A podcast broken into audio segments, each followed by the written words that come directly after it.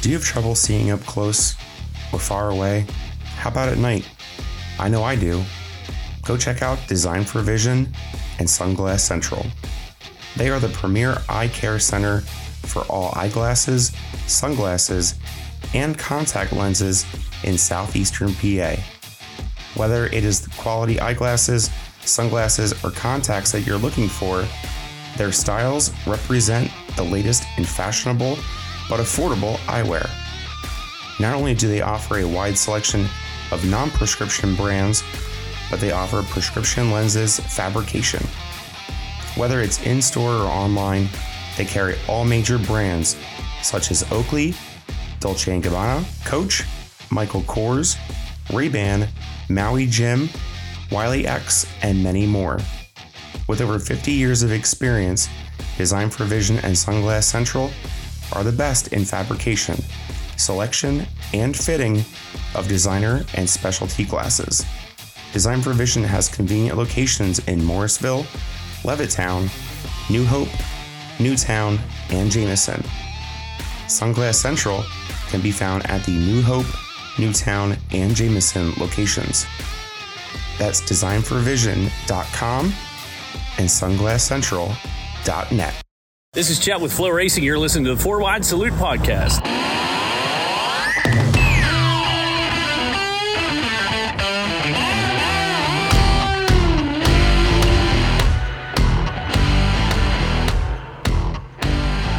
Welcome back to another episode of the Four Wide Salute podcast presented by Leindecker Racing Engines.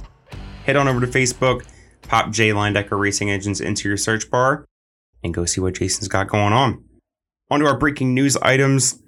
The circus and merry-go-round that is sprint car racing continues. Once again, just continues. Breaking news coming out today, this morning, that Grove Racing has parted ways with the Steel City outlaw Tim Shaffer. Again, don't think anyone's seen it coming. So, news to be had later on on who's going to fill that seat or where we might find Tim Shaffer in the near future. Also, in news that broke late last week, Kreitz Racing has announced their new driver for Port Royal and only for certain events. Logan Wagner has stepped out of the Zemco Racing number one, which I was unaware of, and will pilot, haha, the legendary 69K for the bigger shows at Port Royal through the rest of this year.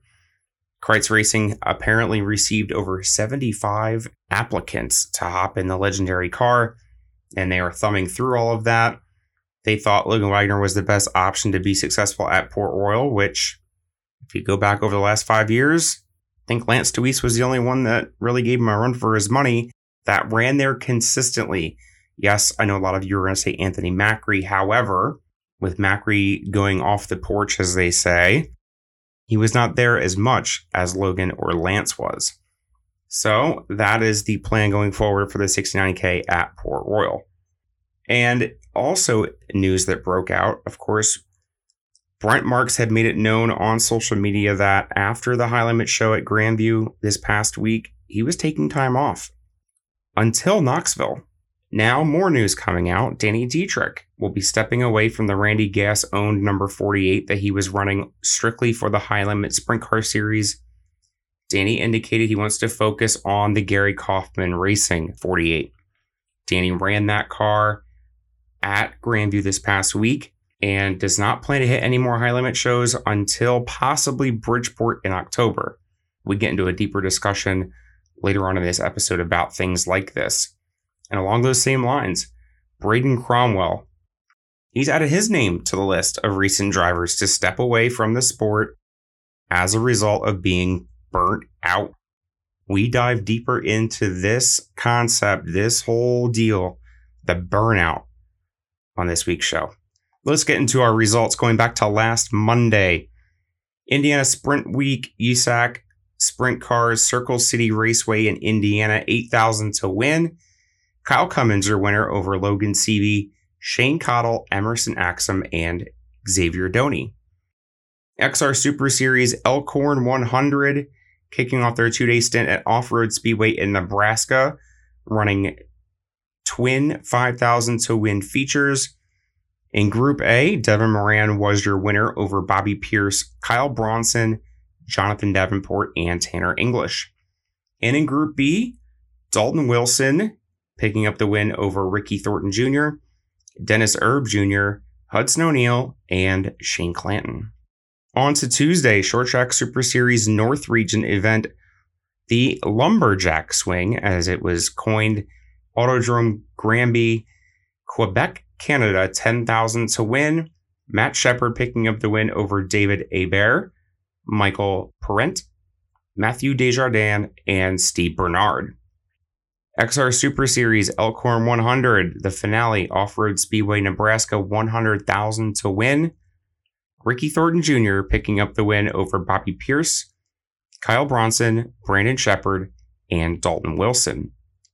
I have to say, if you go back to last year, we all know the story about the $2 million man. We know about Brandon Overton's dominance, especially on the bigger stage and where are these guys at? Yes, they both have wins this year, but not nearly as dominant as guys like Bobby Pierce, Hudson O'Neal, and who I think is the best late model driver on the planet this year in one Ricky Thornton Jr. Things definitely changed. These guys either figured things out or are the perennial dominant guys starting to fall off a little bit we shall see what happens going forward. On to Wednesday, Short Track Super Series North Region. Once again, Lumberjack Swing. Le RPM Speedway, Quebec, Canada, 10,000 to win this one as well. Money Matt Williamson picking up the victory over Stuart Friesen, Eric Rudolph, Mike Mahaney, and Mark Johnson. All Star Circuit of Champions Benton Speedway in Missouri, Derek Hagar picking up the win over Corey Day, Zeb Wise, Tim Shaffer, and Kerry Madsen. High Limit Sprint Car Series rained out on Tuesday, did get the show in with the rain date on Wednesday. Grandview Speedway, $23,023 to win. Rico Abreu picking up the victory over Kyle Larson, Brent Marks, Danny Dietrich, and Corey Eliason. USAC Sprints, Indiana Sprint Week, once again, this time at Terre Haute Action Track, 8,000 to win. Justin Grant picking up the victory over Kevin Thomas Jr., CJ Leary, Brady Bacon, and Emerson Axsom. On to Thursday, All Star Circuit of Champions, Lake Ozark Speedway in Missouri. AA Ron, Aaron Reutzel, your winner over Parker Price Miller, Buddy Kofoid, Ayrton Jennington, and Zeb Wise. USAC Sprints, Indiana Sprint Week, Lincoln Park Speedway, otherwise known as Putnamville, 8,000 to win. Jake Swanson picking up the win over Robert Ballou, Brady Bacon, Justin Grant, and Chase Stockon rounding out the top five. On to Friday, All Star Circuit of Champions I 70 Speedway in Missouri. Buddy Kofoid, your winner over Aaron Reutzel, Rico Abreu, Corey Day, and Justin Sanders. USAC Sprints, Indiana Sprint Week, Sheldon Kinser Memorial Bloomington Speedway, 8,000 to win. Emerson Axsom, your winner, over a very impressive run for one Briggs Danner. Chase Stockon, Brady Bacon, and Kyle Cummins then rounded out the top five. Extreme Outlaw Midgets, Extreme Outlaw Midget Showdown, Ohio Valley Speedway in West Virginia, 4,000 to win, was rained out, and they are currently looking for a makeup date. World of Outlaw Late Models Prairie Dirt Classic Fairbury American Legion Speedway in Illinois, otherwise known as Falls. 5,000 to win. Quadruple features. They broke everyone out after the heat races and they ran four showdowns, which would then set some of the field for the feature on Saturday and also set up their last chance showdowns on Saturday as well. Showdown number one Bobby Pierce, your winner over Dennis Erb Jr. and Mike Harrison. Showdown number two Chris Madden over Brian Shirley and Brandon Shepard. Showdown number three, Ryan Gustin over Will Harrington and Shannon Babb. And showdown number four, Ricky Thornton Jr. with a last lap, last corner pass to pick up the win over Hudson O'Neal and Chris Ferguson. The UMP style modifieds also a part of this event. Modified showdown winners were Ethan Dodson, Trent Young, Mike Harrison, and Michael Ledford. On to our local action on Friday night. Big Diamond Speedway, of course, modified victory to Nick Roshinsky. 602 crate sportsman victory to Danny Bukafuska. Pass 305s in attendance with Zach Rhodes picking up the win. 602 crate sportsman rookie feature win to Jack Sion. He is the first graduate out of the rookie class this year. Congratulations. And Roadrunner victory to Chris Nye.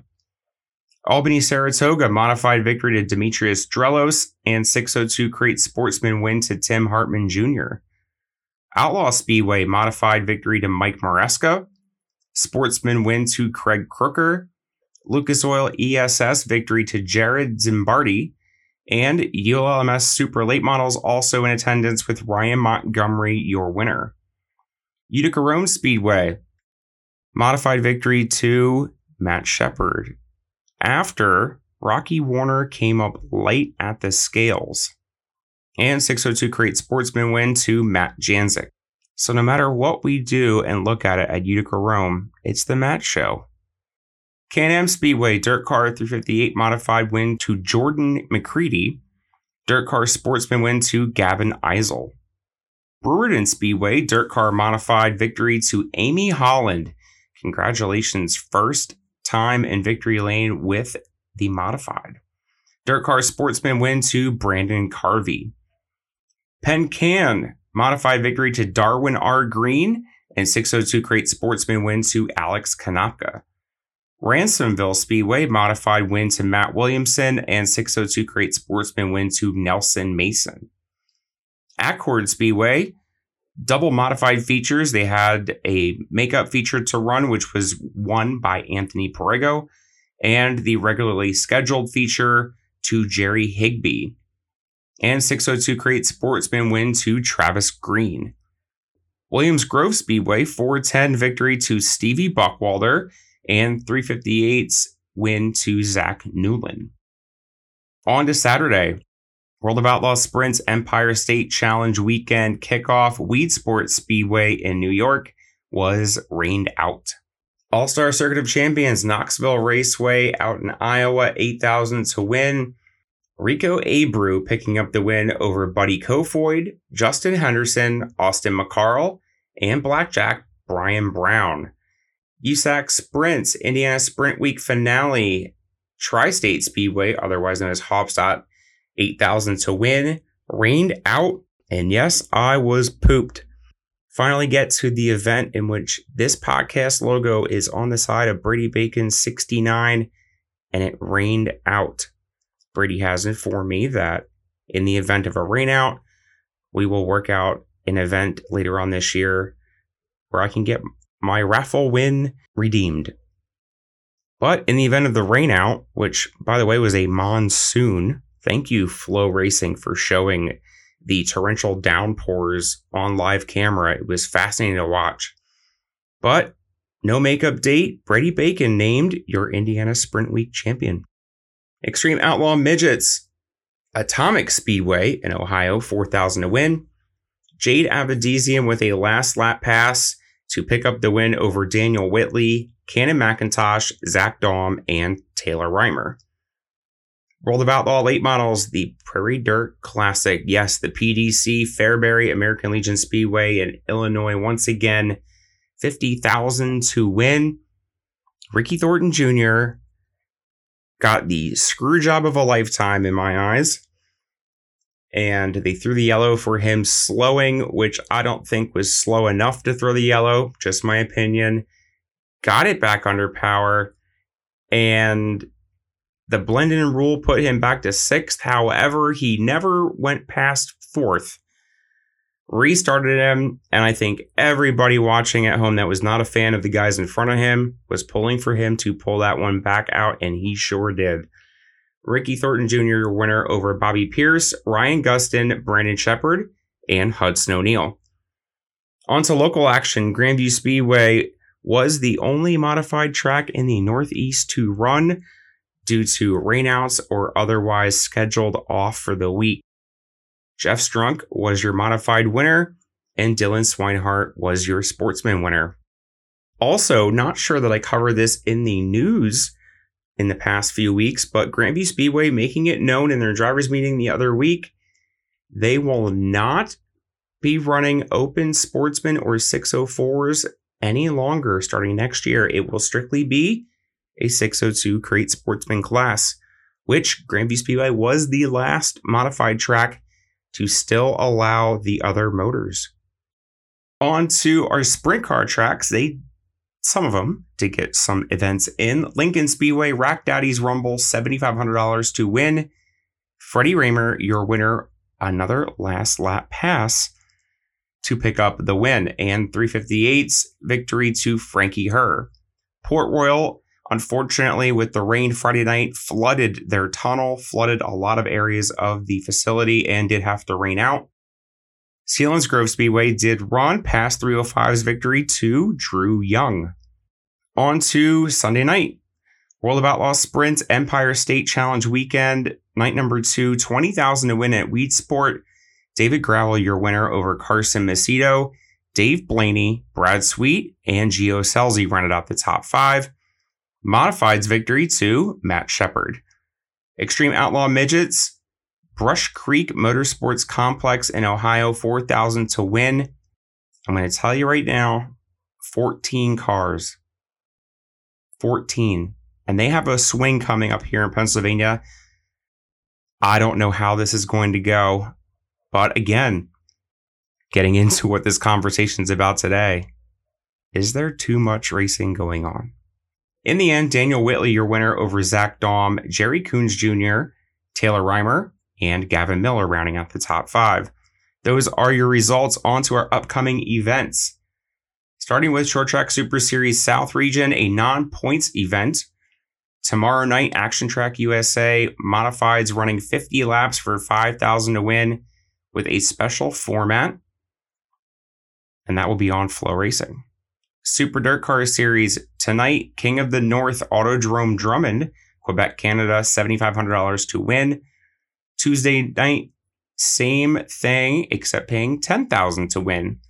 And Wednesday night, the Canadian Classic Brockville, Ontario Speedway in Ontario, $7,500 to win. Those will all be on Dirt Vision. World of Outlaw Sprints Friday, night before the Ironman Federated Auto Parts Raceway, I 55, otherwise known as Pevely, out in Missouri. They will be paired up with the Extreme Outlaw Midgets for both nights. The midget event will pay 4000 on Friday. World of Outlaw Sprints. I do not have a purse for him.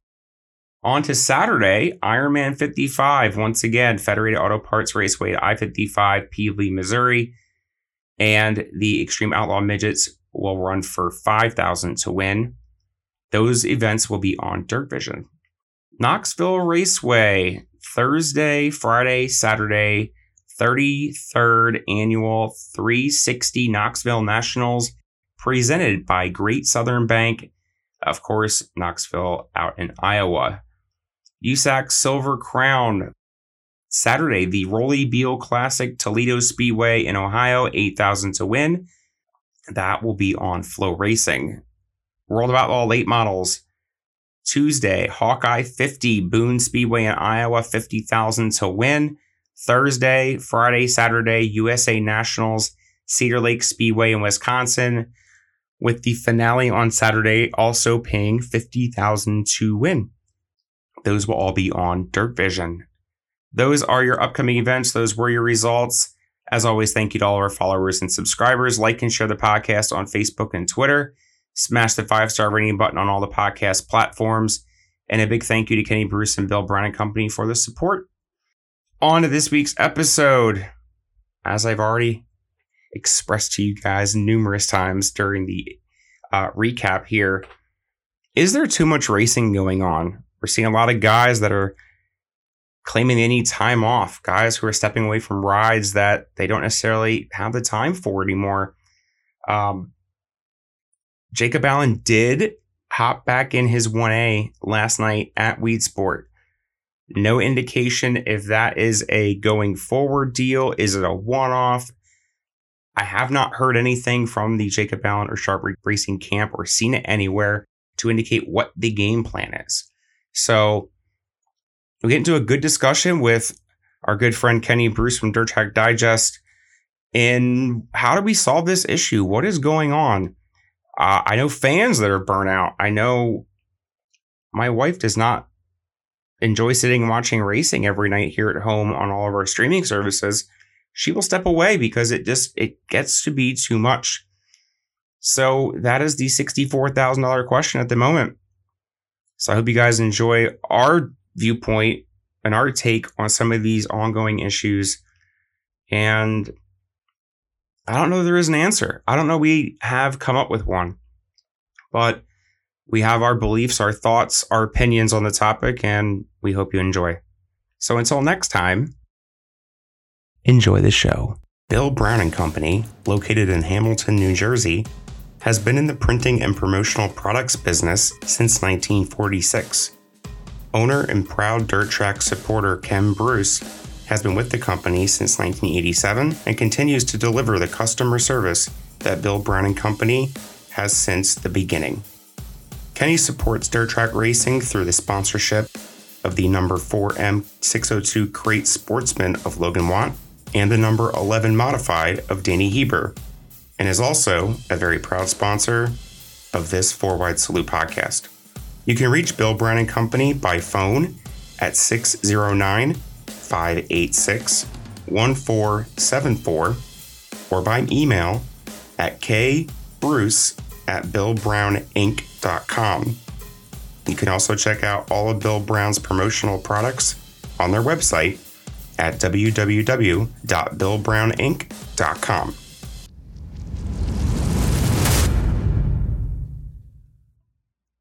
All right, Mr. Kenny Bruce. I figure everyone's had enough of listening to Burt Wojcik for a while, so we can put him on the sidelines for now. But um, interesting things have been going on in the dirt world as of late, and I know you've caught on to some of this. I've definitely caught on to it, and I'm just going to step into the sprint car side of things. That's where it's been pretty prominent as of late, starting with Jacob Allen's big post that came out in the middle of the Summer Nationals event at Williams Grove that he was stepping away and spending time with family and friends and taking time off, which was interesting that it happened in the middle of a two day event in Pennsylvania where he's really close to, where he could have still raced and still went home afterwards. But this seems to be a trend now. We've seen Danny Dietrich has taken the opportunity to say thanks but no thanks with Randy Gass and their 48 deal with the high limit shows. He ran the one at Grandview in the Gary Kaufman car, but he's not running any more high limit ones until maybe Bridgeport in October in his own car. Then I've seen uh, Brent Marks after Tuesday said, I'm taking time off until Knoxville. We've seen uh, Braden Cromwell. He's running wingless stuff in Ohio and Indiana. He said he's done. Tim Fuller made a comment in Mike Mallett's interview about he needs a break. And you and I have talked about this, you know, off air a bunch of times this year. There's too much racing going on. Yeah, there, there definitely is too much right now, and uh, you know, between the sprint car world, the modified world, and even the late models too, it's for some reason, it's just guys are getting burnt out easier than they were years ago. And uh, sometimes it's just sometimes you got to step back and move forward, and that's what a lot of these guys are doing. Um, you know, Jacob Allen's got, you know, he's privileged to be, you know, have the have a, the a ride in the World of Outlaws Trail, and you know they race a lot, but you know they do have some time off, but sometimes it just gets to you. The pressure gets to you. You know, I don't know if I don't know if Logan winning the million added more pressure to that. That's possible, but um, yeah, sometimes these guys just need a break. And, yeah, like we talked about the other night, you didn't see that much back in the, you know, 80s, 90s. Guys just race and race and race. But now, it seems nowadays it's just too much. And uh, I don't know if it's because the competition's so much closer and, you know, or guys get bad wrecks and then they just you need to sometimes step back and regroup and get your stuff back to where it needs to be instead of just trying to piece it together. Well, let's talk about Jacob Allen here. So, for those who don't understand about the platinum membership that World Racing Group has, you have a platinum status, which allows you to be eligible for the championship points fund, also an exclus- exclusivity bonus, as they call it, and World Racing Group will approve or decline time off. It that has to meet their just like calling off of work. It has to meet their standard as being acceptable or not. We've seen this happen a couple of years ago with Cade Dillard running the Outlaw Late Model Tour. He wanted to make sure he was home to see his, I believe, daughter off to school and missed the Orange County event, and they did not approve it. And he lost his platinum status he forfeited his eligibility for the championship points fund, which is a lot of money. So for Jacob Allen to say, you know what, I'm done, he's forfeiting a lot of money. Just looking at what the championship points fund is for the top five, 200 grand to win, 70,000 for fourth. The bonus is 150,000 for first and 52 and a half for fourth you're over a hundred grand for the top five right there that he willingly just said, fuck it. Yeah, it's hard to believe he did. I mean, even to this day, I'm just looking now, he's still 10th in points. And that's forfeiting a lot of money. Now, I know the car owner, uh, they'll still be involved in that as long as the car's still on a, doing the tour, which I believe it's going to. But um, yeah, it's a lot of money to him. But sometimes, you know, your mental health means more to you than money. So he did what he thought he had to do for himself. And if you're if you're not happy with what you're doing, then you know sometimes you gotta change things. Yeah, I mean, right now, tenth payout for both bonuses combined is about eighty-seven thousand dollars. That is substantial money to you and I, and I'm assuming for a guy like Jacob Allen, that's still a lot of money.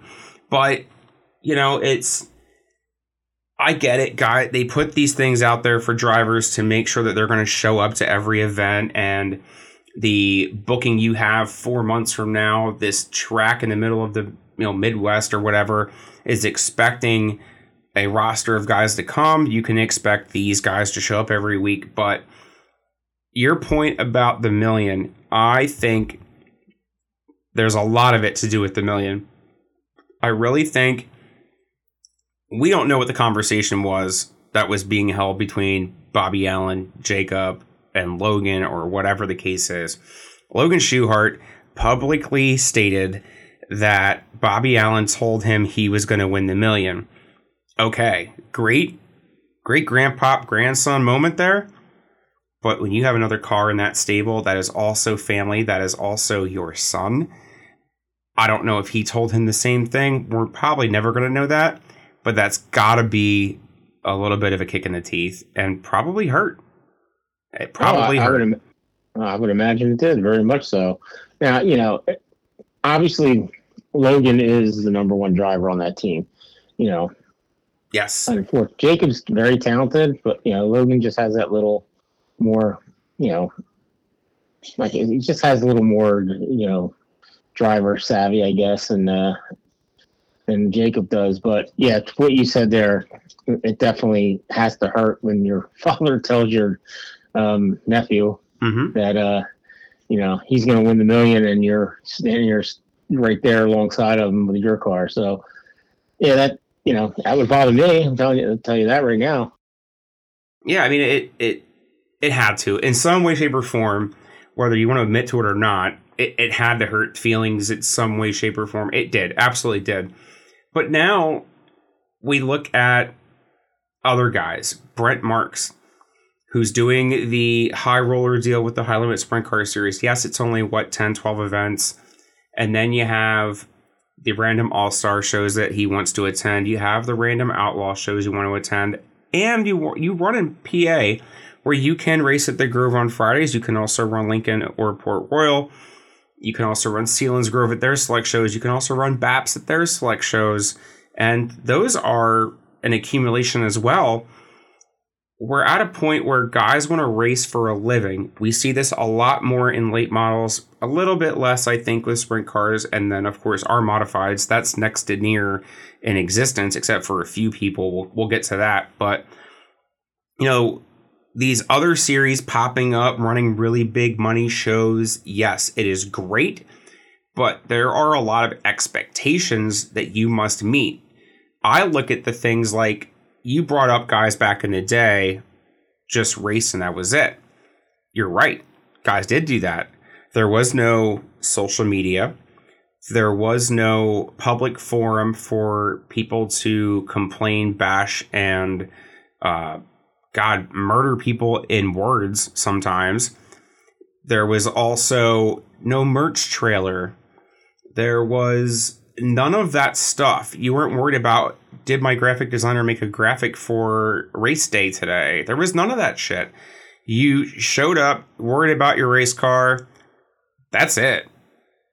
There, you don't have to worry about does my suit have holes in it? I don't care. Am I wearing the right hat today to promote this sponsor? None of that stuff ever mattered.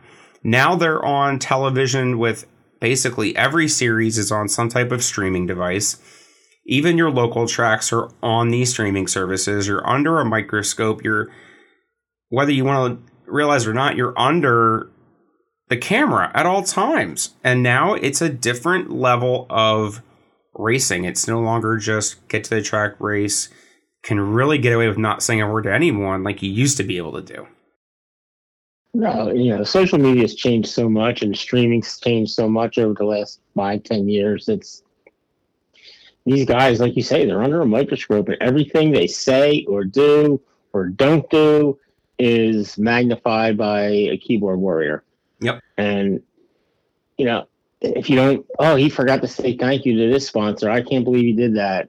And, you know, or just anything. They just under such scrutiny anymore that it's hard for them to relax and you know just go from track to track and race. And some guys do it better than others. Oh, um oh, I, yeah. I don't like Donny Schatz i don't think he gives two shits about what anybody says about him on social media or whatever. And he don't care. But then you get other drivers that i think take it you know take things personally and you know they keep reading stuff and it's just a whole different ballgame nowadays with social media. And uh, like everybody says, social media has been great, but it's also been the worst. And, yeah, you're absolutely and, right. You know, it's great if you use it the right way, but you know, tracks use it to promote things, and I get it. And drivers use it to promote things, announcements.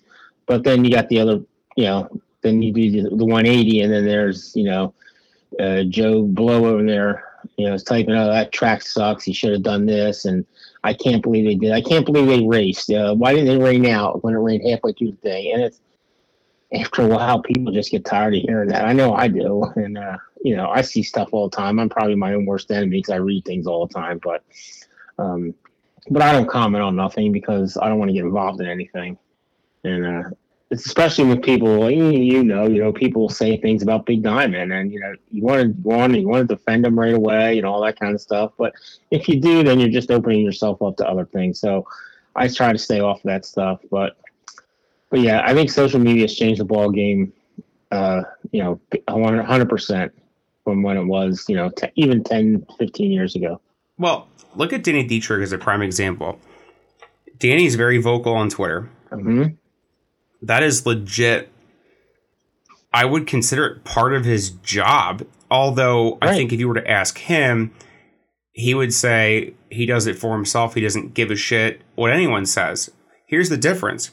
If he chooses to go silent or deactivate his Twitter or delete the app for a week, whatever the case is, the same people that slaughter him for having an opinion and speaking up and sometimes speaking the real truth about things, them same people would either complain that he's no longer active or bash him because he's a coward and now basically does what these same people thought he should have done in the first place, which was shut his mouth.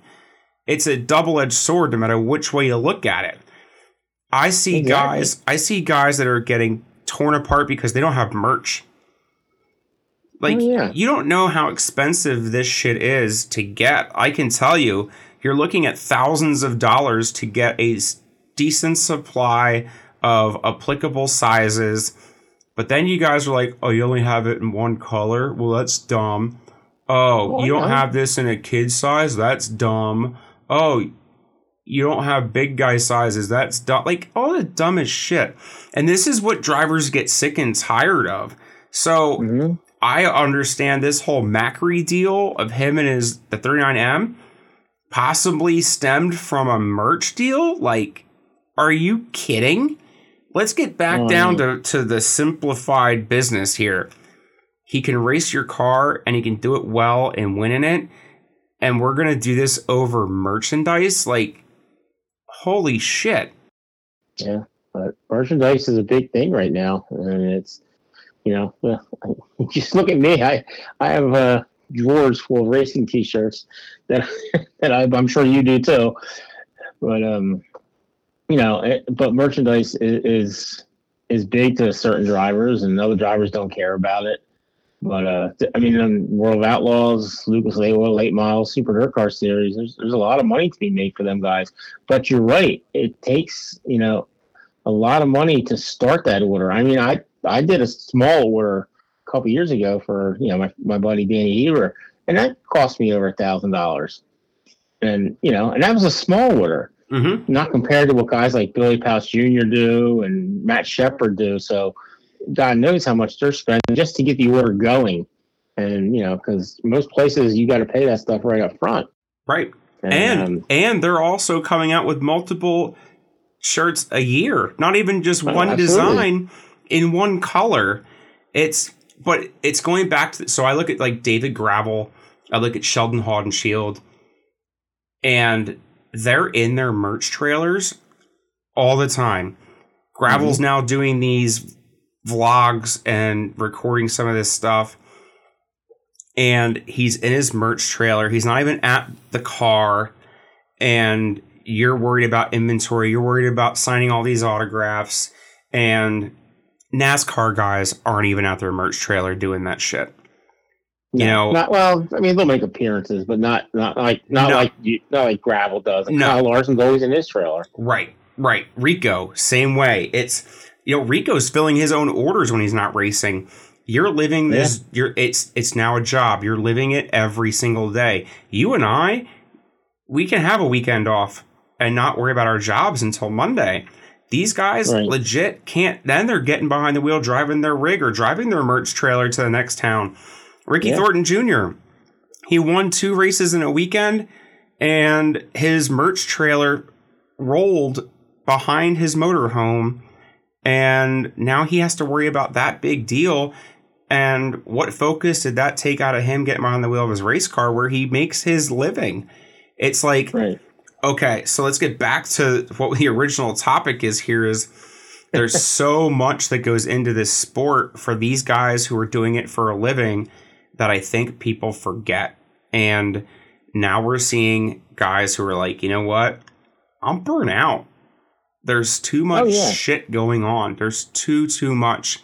And you're expected, if you're a high profile guy, you're expected by your sponsors or your car owners in some of these cases to compete. Look at Peck. They ran 100 races, 99 races last year. They want to do over 100 this year. They're not going to hit it because of his injury, but right, that's a lot. That is a lot, and you're on the road. Lot. You're away from your family. You're away from your wife or and or your kids. Uh, if you're a single guy, you can't guarantee you're going to find a hooker in the next town either. So them guys are struggling too You know, it's all this all this shit comes into play. But as you and I talked, there's an issue with scheduling, and, and I want to get into that aspect of it. So before we dive into any particular series or, or division, I want to address this. We're in Pennsylvania. You and I are race fans at heart. We we will go as much as we willingly can if it's if it's feasible, uh, just based with time or financials, whatever the case is. So the end the beginning of June, the Appalachian Mountain Super Late Model Speed Week kicks off. I love that it's back. I think Jim Bernheisel did a great job with the organization and they had 40 cars almost every show. It was a great turnout. Super late models don't have this advantage every year around here. It was awesome. But from a fan's perspective and even a driver's perspective, it overlapped with USAC Eastern Storm. Okay, now we have Eastern Storm in town. Now they run for the better part of a week. Okay. That clears out Super Late Model Speed Week's done. Now we get to a week, week and a half later.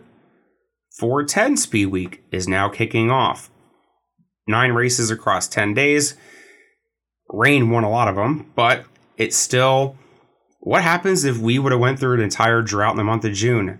Holy shit, that would have been a lot of racing. That yeah. gets over with.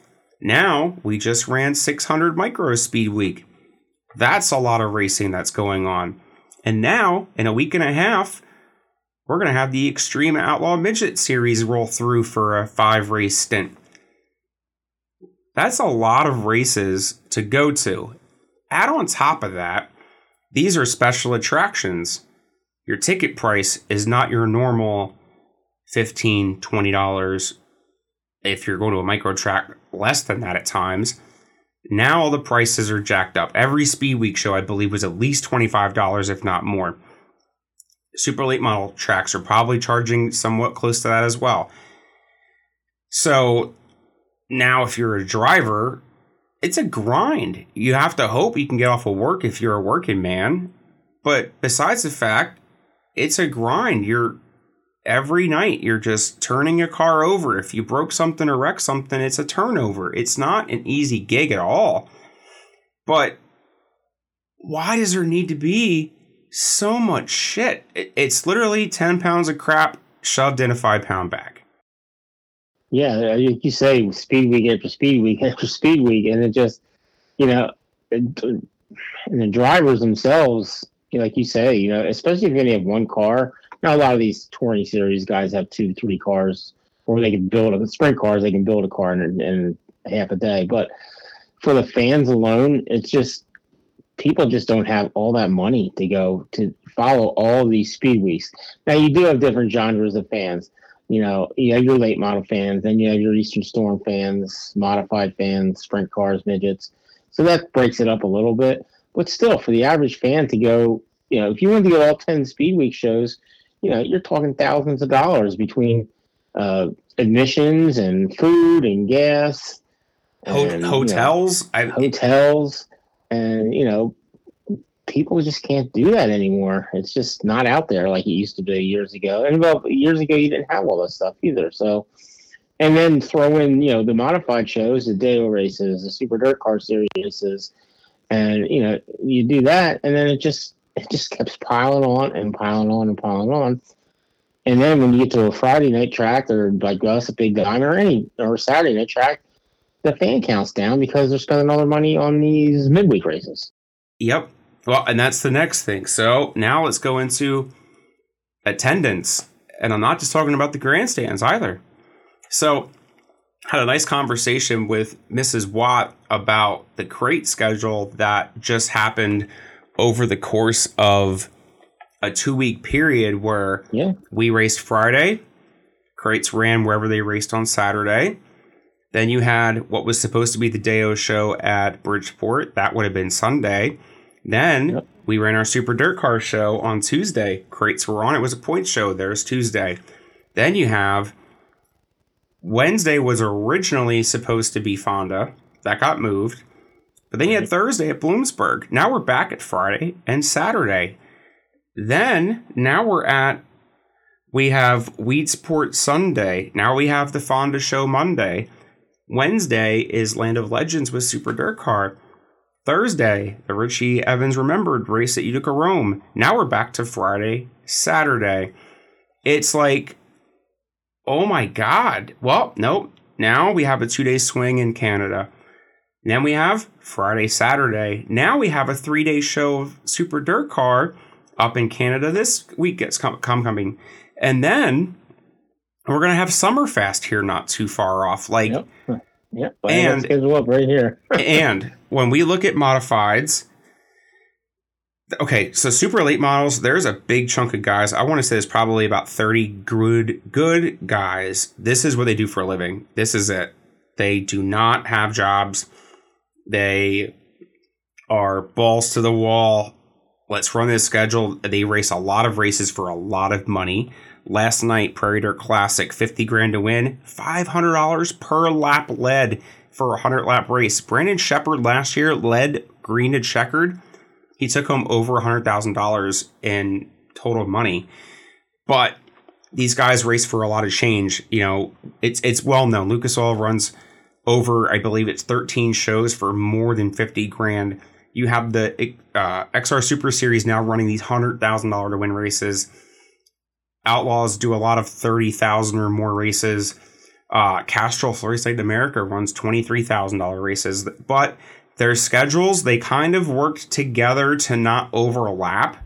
Outlaws and Lucas Oil do crisscross a lot, but the other two series, you can run one of these paths and run three series completely, which is nice. But again, a lot of these guys, this is what they do for a living. So you're basically it's it is a job for them, but you're giving them the opportunity to work a lot.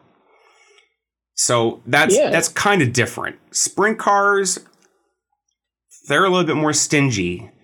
You know, Eldora Millions out there.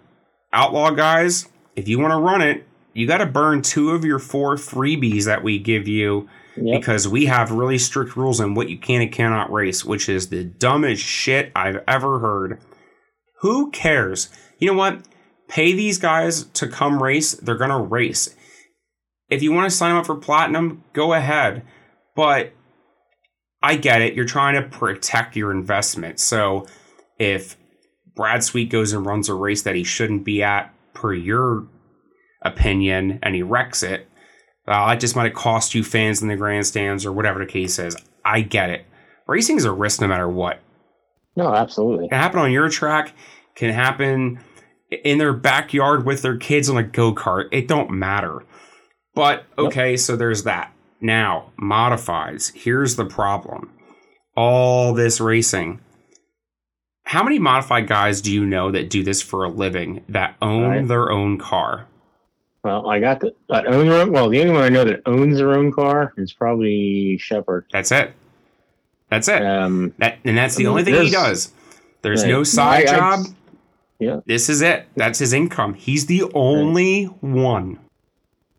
he's the only one. Right? And I mean, there's like I just look. I'm like looking at the Super Dirt Car Series points right now, and Mm-hmm. I count probably five five guys that race for modifieds for a living. Uh, like you say, Sheppard's the only one that owns his own. Well, Mat Williamson. Uh, but yeah, they're about the only five that uh yeah, it's like five guys. Perrego, Mahaney, McLaughlin, Think Williamson, Sheppard. That's about it. I guess Britain, but Britain. I, I don't know. If, I mean, Laner does racing bodies and stuff, so I guess that's kind of Yeah. different. But Max, I don't think really has a job either. He just No. races whatever he can. But Sheppard's the main one, and it's come up a lot recently, at least in conversations I've overheard or had, where okay, Northeast Dirt Modifieds, you want to race as much as the other guys do because you know you all run world finals together and you guys are the stepchild of this whole thing. Yes. well we want to race as much as the other two do. Well the difference is these guys have jobs. Billy decker for as long as he's raced all this shit he goes to work the next day and we're not talking a office job. He rolls in at 10. Like he's up and working before a lot of us are out of bed. After Oh, yeah. running midweek shows till God knows what time. I remember a few years ago, Grandview, they had a, is going back probably 10 or 12 years ago, had a, uh, Super Dirt Car Series show at Grandview, and Decker flew his own plane into a local airport to race that. And then, because afterwards, he I was standing there interviewing him, and he, he asked somebody if he could give him a ride to the airport because he had to fly back to be at work in the morning. Yeah. Wow. Yep. But that's the that's the thing about our Northeast Dirt Modified guys is that is what they do. Yes, nothing Yeah. against Matt Sheppard whatsoever. He has built himself an empire. He has the degree in engineering. So is his crew chief. He gets up in the morning, works on these race cars, studies it. He he basically handles it like a professional quarterback does. They they eat, sleep, and drink this shit. And he goes out and yes, they are running for a lot less money most of the time. A 10 grand a win race is a really good purse for a modified, but he wins them and he wins them a lot because this is his income. So, Sure. just like you and I strive to be the best in what it is that we do during the day, because it reassures us that we can continue to live the way we live and not lose our job, it's what we do. Basically, if he doesn't treat it the same way and he starts to suck, he's going to fire himself because he's Yeah. not making the money to pay the bills. So that's just the way it is. But to go back again to this scheduling conflict, how many guys can run everything that's out there and still hold their job, can still keep their wife, not lose their kids because they're away from home too much? Right. And now it's go ahead. There's not many. I No. mean, you know, uh, I'm looking here. You know, Chris Hile, he owns his own business. Um, I guess it helps when you own your own business. You can set your schedule. But uh, still, you know, them guys, Jimmy Phelps, he has a job. Tim Sears Jr. has a job. Darren Smith works for his dad. I'm sure that makes it a little easier for him, but still, he has to be at work. And you know, and, and Larry Wight, he owns his own company and works still works for his dad. It's hard for these guys to you know, it's not as hard for them as it is for a fan, I guess, to take off all the time. But a lot of them can dictate their own hours, I'm sure.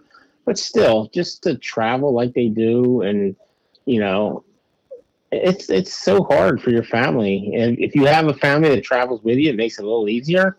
But some of these, when your kids get age where they got to go to school and things like that, it, uh then you you can't do that, and it, I don't know. It's just hard to do anymore. It seems it seems harder now than it ever did for some reason. Right. You know, I remember talking to Billy Pauch Jr. on episode three of this running podcast, and we talked a lot about how it was growing up when the old man was running everything under the sun. He was at that time of Billy really go, growing up. It was, you know, the end of the modifies into the Zemco 1 scene and, and running the sprint car. And he said the old man wasn't around a lot. He wasn't around a lot.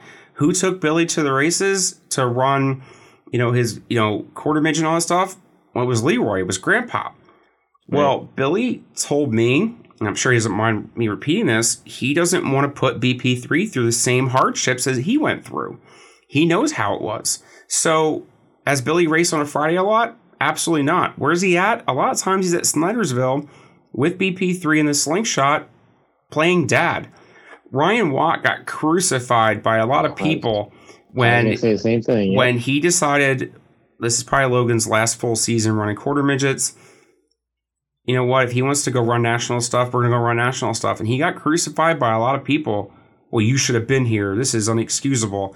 Who are you? I get it. You're paying your money to come in and watch guys race, but that one guy ain't gonna make or break the field. Like, no offense, No. Ryan, but you're not gonna make or break the field. Right. But it's it's like so Billy understands the whole idea of I don't want to go down that same route again and put my kid through the same thing. Billy could actually race probably almost every day of the week if he really, really wanted to. oh yeah, But he understands, just like these guys that say they want time off, or Jacob who wants to stay with his family and friends and just unwind himself. I completely get it. You know, it's I look, you know, guys get crucified for not coming on a Friday night. A lot of them from Jersey. I don't. I don't expect anybody from Jersey to come race on a Friday night ever.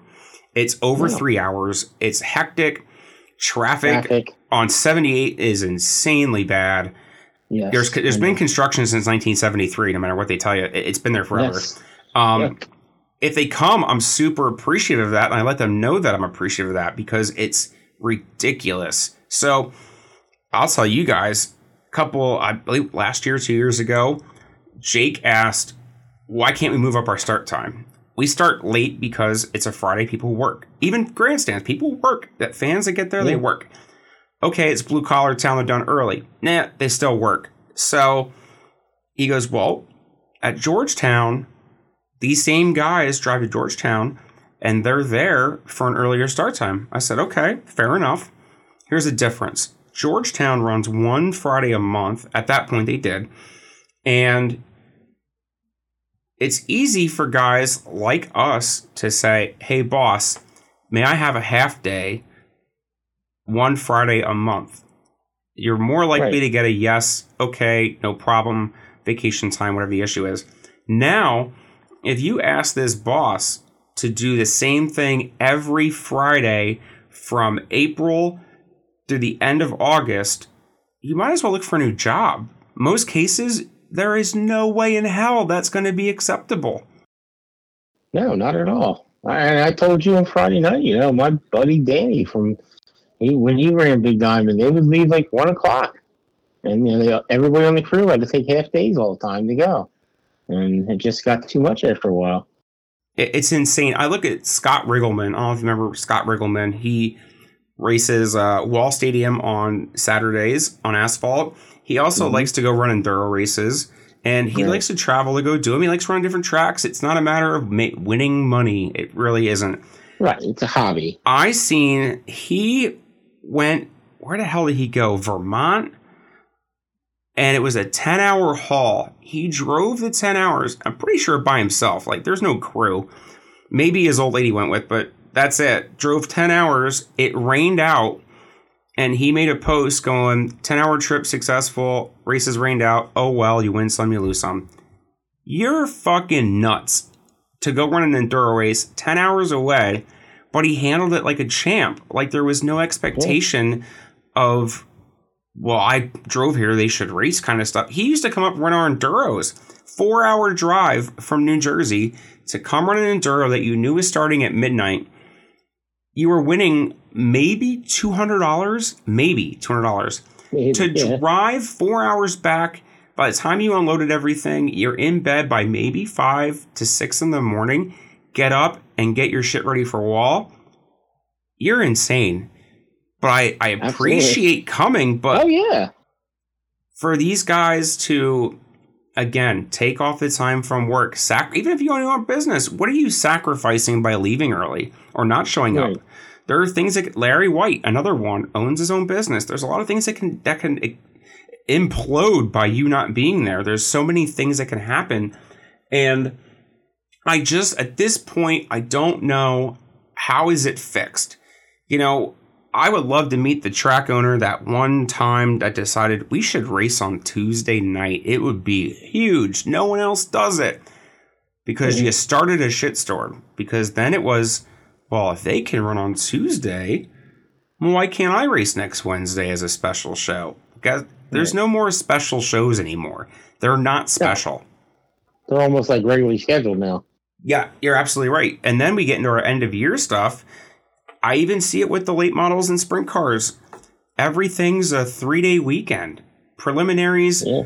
on Thursday, preliminaries Friday, big payout on on Saturday. It's it's getting to be a killer. You know, tracks that run uh, timed hot laps on Friday, top time locks in. That just gets you there Friday, even though you really don't have to be there till Saturday. It's it's a it's a bait in the water, and guys bite it all the time. But it's it's a pain in the ass for these racers that have to do it all year long, and they do it because they know they love doing it. They know the fans love it. But the question is, where do we draw the line in the sand and say, I give up? I don't know. Well, you, you you talk about the end of the season shows. Look at October. Mm-hmm. You got you got Super Dirt Week. That's Wednesday through Sunday. Thursday, if you you can, actually go on Thursday, but following week is Port Royal. That's Thursday through Saturday. Following week after that is Orange County. That's Friday through Sunday, and then the following week is Georgetown. Is that's a two day show, and, and And then you have the World Finals. lot- And then the World Finals, yeah. I'm, but I, I was just talking about locals, Right. But Right. you know, for someone like you know, I'm blessed. I have my own company. I can take off and I can do this stuff, and I can work from my hotel room if I have to. So, but you know, my wife calls it the month of hell because Yep. because I'm going every weekend in October, except for the first one, I think.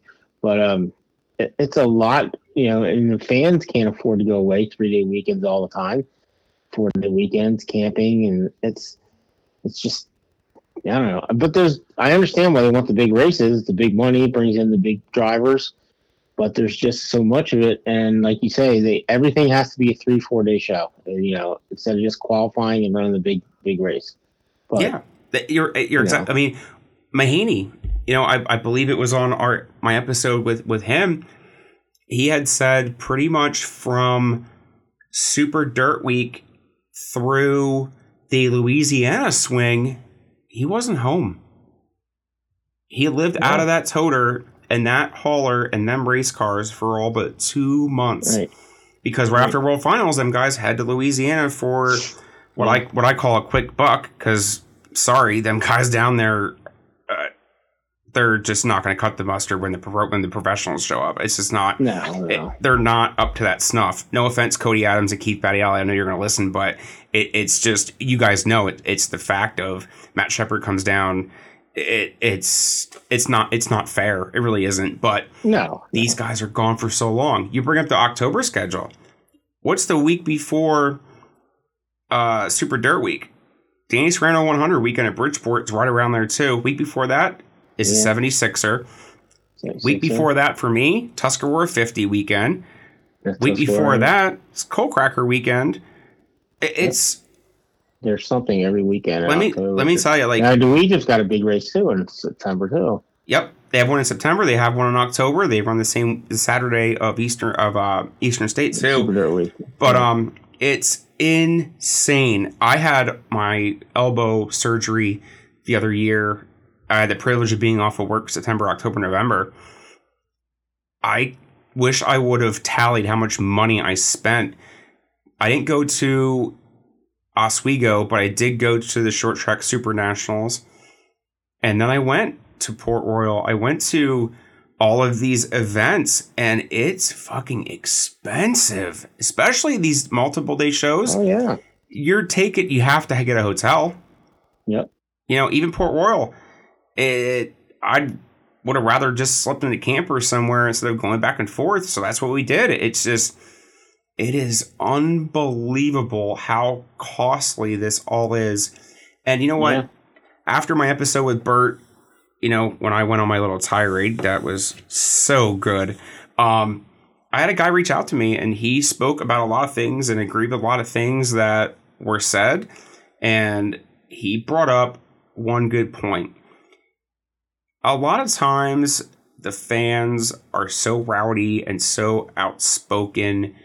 And yes, there are those select guys out there who just have no idea what the hell they're talking about. But he said the fans are driven to the point where there's so much expected of them. You're expected to have FloRacing, you're expected to have DIRTVision, you're expected to go to the races when you can, you're expected to pay the high ticket prices. Look at Grandview Tuesday. You were expected to pay $40 to watch 27 cars. Yeah. You're you're expected to buy the merchandise that we spoke about. Some of our favorite traveling guys are coming out with new shit every week, every month. Brady Bacon had the largest selection of 12 different shirts you could have got. And we look at our modified guys that have one shirt, one color. And Yeah. it's all these expectations are set and you're expected to go to all these midweek shows to where this conversation originally started and they're salty they're pissed. Yeah when you go to a track that probably should have canceled because they knew it was going to rain and they got you there and then reminded you what the rain check policy was and then it rained and now you're all pissed off because you didn't get to see a show. Now it puts into perspective why people are so pissed off and so miserable outspoken and this is why attendance is down this is why car counts are down it's it's got to get under control at some point it really does Right. Yeah. Well, I mean, in all fairness, car counts usually do drop this time of year because people are just you know out of money. Things break. You know, you've seen posts on Facebook. I yeah, I blew a motor. I'm gonna miss the next couple weeks. And yep People just don't have the money to do it, and or they just don't. Years ago, people always had a spare motor, or but now you know with parts being what they are and car counts are usually light in end of July, early August. It'll pick up again toward the later year, but it's just so much racing and like you said, the crates that week, you know, if it wasn't for a couple rainouts, they would have been, you know, especially when you're, you're turning over one car. The crate guys, most crate guys don't have two or three cars; they get turned over the same car. So,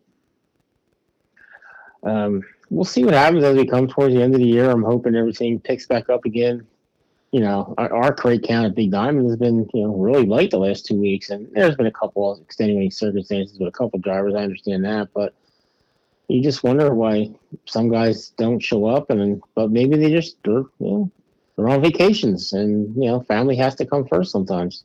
Yeah, and I again, I'll never fault anyone for that. Never. Nope. Um, I took hell the other year because one of our Roadrunner guys didn't race Roadrunners and wanted to go the next night to another track with his son to race something else, and he caught hell for it. And I applauded him because you know what? Family means more than anything Sure. else. I, I would never fault anyone for that. There was a time where I was like, "You're nuts. We should have been here. It's a point show. Like mm-hmm. I get it, but there's more to life than this." I applaud Jacob Allen for making a very difficult decision. I applaud Brent Marks and Tim Fuller for making it known they need a break. You know, Yeah. you have the All Star break in baseball. You have off days in pro sports. You have um, a bye week in football. You have all you have all these different things. You have off weeks in NASCAR. Where Well, that's and that that's one of the big things in NASCAR. I mean, I listen to the NASCAR station a lot, and these drivers like they had one weekend off this. The Cup guys had one weekend off this year, and that's bad. you know it is bad. And you know them guys, most all of them have families, and it's so you know they're they're begging for you know at least another weekend off. I understand why they don't because a lot of it's TV and when you can schedule the tracks and weather and things like that, but it's it's just a lot, and you see that in NASCAR. Guys get burnt out too, and you know they take. you know, I'm retiring. They retire a lot earlier now than they used to. That's for sure. you know, maybe some of the tracks should look into. I'm just speaking around here. Not every show, every special event needs to be a modified focus show. Maybe that's it. Maybe, maybe one of these weeks, you know, or a random Tuesday, if you want to run midweek shows, maybe make it a hey, limited sportsmen, make it a special event. Pay them two grand to win one one week, and just make them feel special. You can leave them other guys at home for a night. I know it might not pack your grandstands, but it might pack your pits. You know, back to know, pits, right? And maybe- yeah, if you lower the admission price for the grandstands a little bit, you like right? look at look at them guys that have them five dollar nights and Yep. things like that. Yep. You know, Bridgeport has that free night they had every year, and they have modified that night to sportsmen, but the place was usually packed. And you can sell more hot dogs that way. You can sell more sodas that way. Yep. you know, maybe on a Wednesday, yes. four cylinders, maybe make it a big thing. Look, I give Bridgeport credit. They have that 10 grand to win street stock nationals. That's huge. Mhm. And that And huge. brings people, of course. you know, Unfortunately, maybe. it brings drivers too, like Jimmy Blewett and stuff. But that's another story for another day. Well, it's, a, it's, hey, it's an attraction. Unless you, sure. you know, hey, we used to run, you know, we ran a big crate, uh, a, a big open sportsman race a couple of years ago. And the rule was no modified drivers. Grandview's doing it now with their 38er. No Yeah. Regular modified drivers are allowed to enter, which makes it even better. You know, it's maybe that's a, a hint at something. You know what I mean? Like you have I get it. Your outlaws, your your Lucas Oil, like that's that's going to be their thing. That's just them. They are the attraction. But you know, maybe we divert it somewhere else onto another division once in a while and just make it all about them. You know, and it's not. Hey, we have modifieds and crates. Oh, and by the way, we have four cylinders for extra money. Like, Right. I, I don't know. There, it's got to be a, a breakthrough at, at some point. Maybe there's something there that people haven't seen yet. I don't know. But it's just, it's getting out of hand. And it's, look, my wife, you know, we watch racing almost every night at home because I love watching it. I put on as background noise, you know, and there are times where she needs to go to the office to work and watch Netflix and put in headphones to shut herself out of it because it gets so bad. It's Yeah. just there's too much all the time, you know. And then you have car count issues, like we said. You know, I watched Xtreme Outlaw Midgets last night. They didn't have a full field, which maybe that's a problem. You guys went from having 12 races last year to 33 this year Yeah, it's a big And- you're running during Indiana Sprint Week, so you're losing guys that are running that. You know, maybe be smarter about what you're booking and when you're booking it. I don't know. There, but there's an answer out there that I think would help things that just everyone's so worried about. Well, we got to get our shit in. You know, it's like pro wrestling. It's it's always okay. I know who's winning, I know who's losing, but remember, I got to get my shit in. I got to make sure I can do. You know, I gotta I gotta do my moves too. And it's Yeah. like uh, maybe sometimes it- it's better if you don't. You know, maybe that maybe that's just the answer. I don't know. Yeah, no, there's got to be some, like you said, there's got to be an answer out there somehow to get some down. You know, I know drivers complain that they don't get a night, you know, like modifieds. They run every week at Grandview, they run every week at Big Diamond. And, Yep. you know, I, I understand you got to get so much races in to satisfy your sponsors and all that, but to me, having given them, and doesn't have to be once a month, but to give them a night off once every other month or something like that.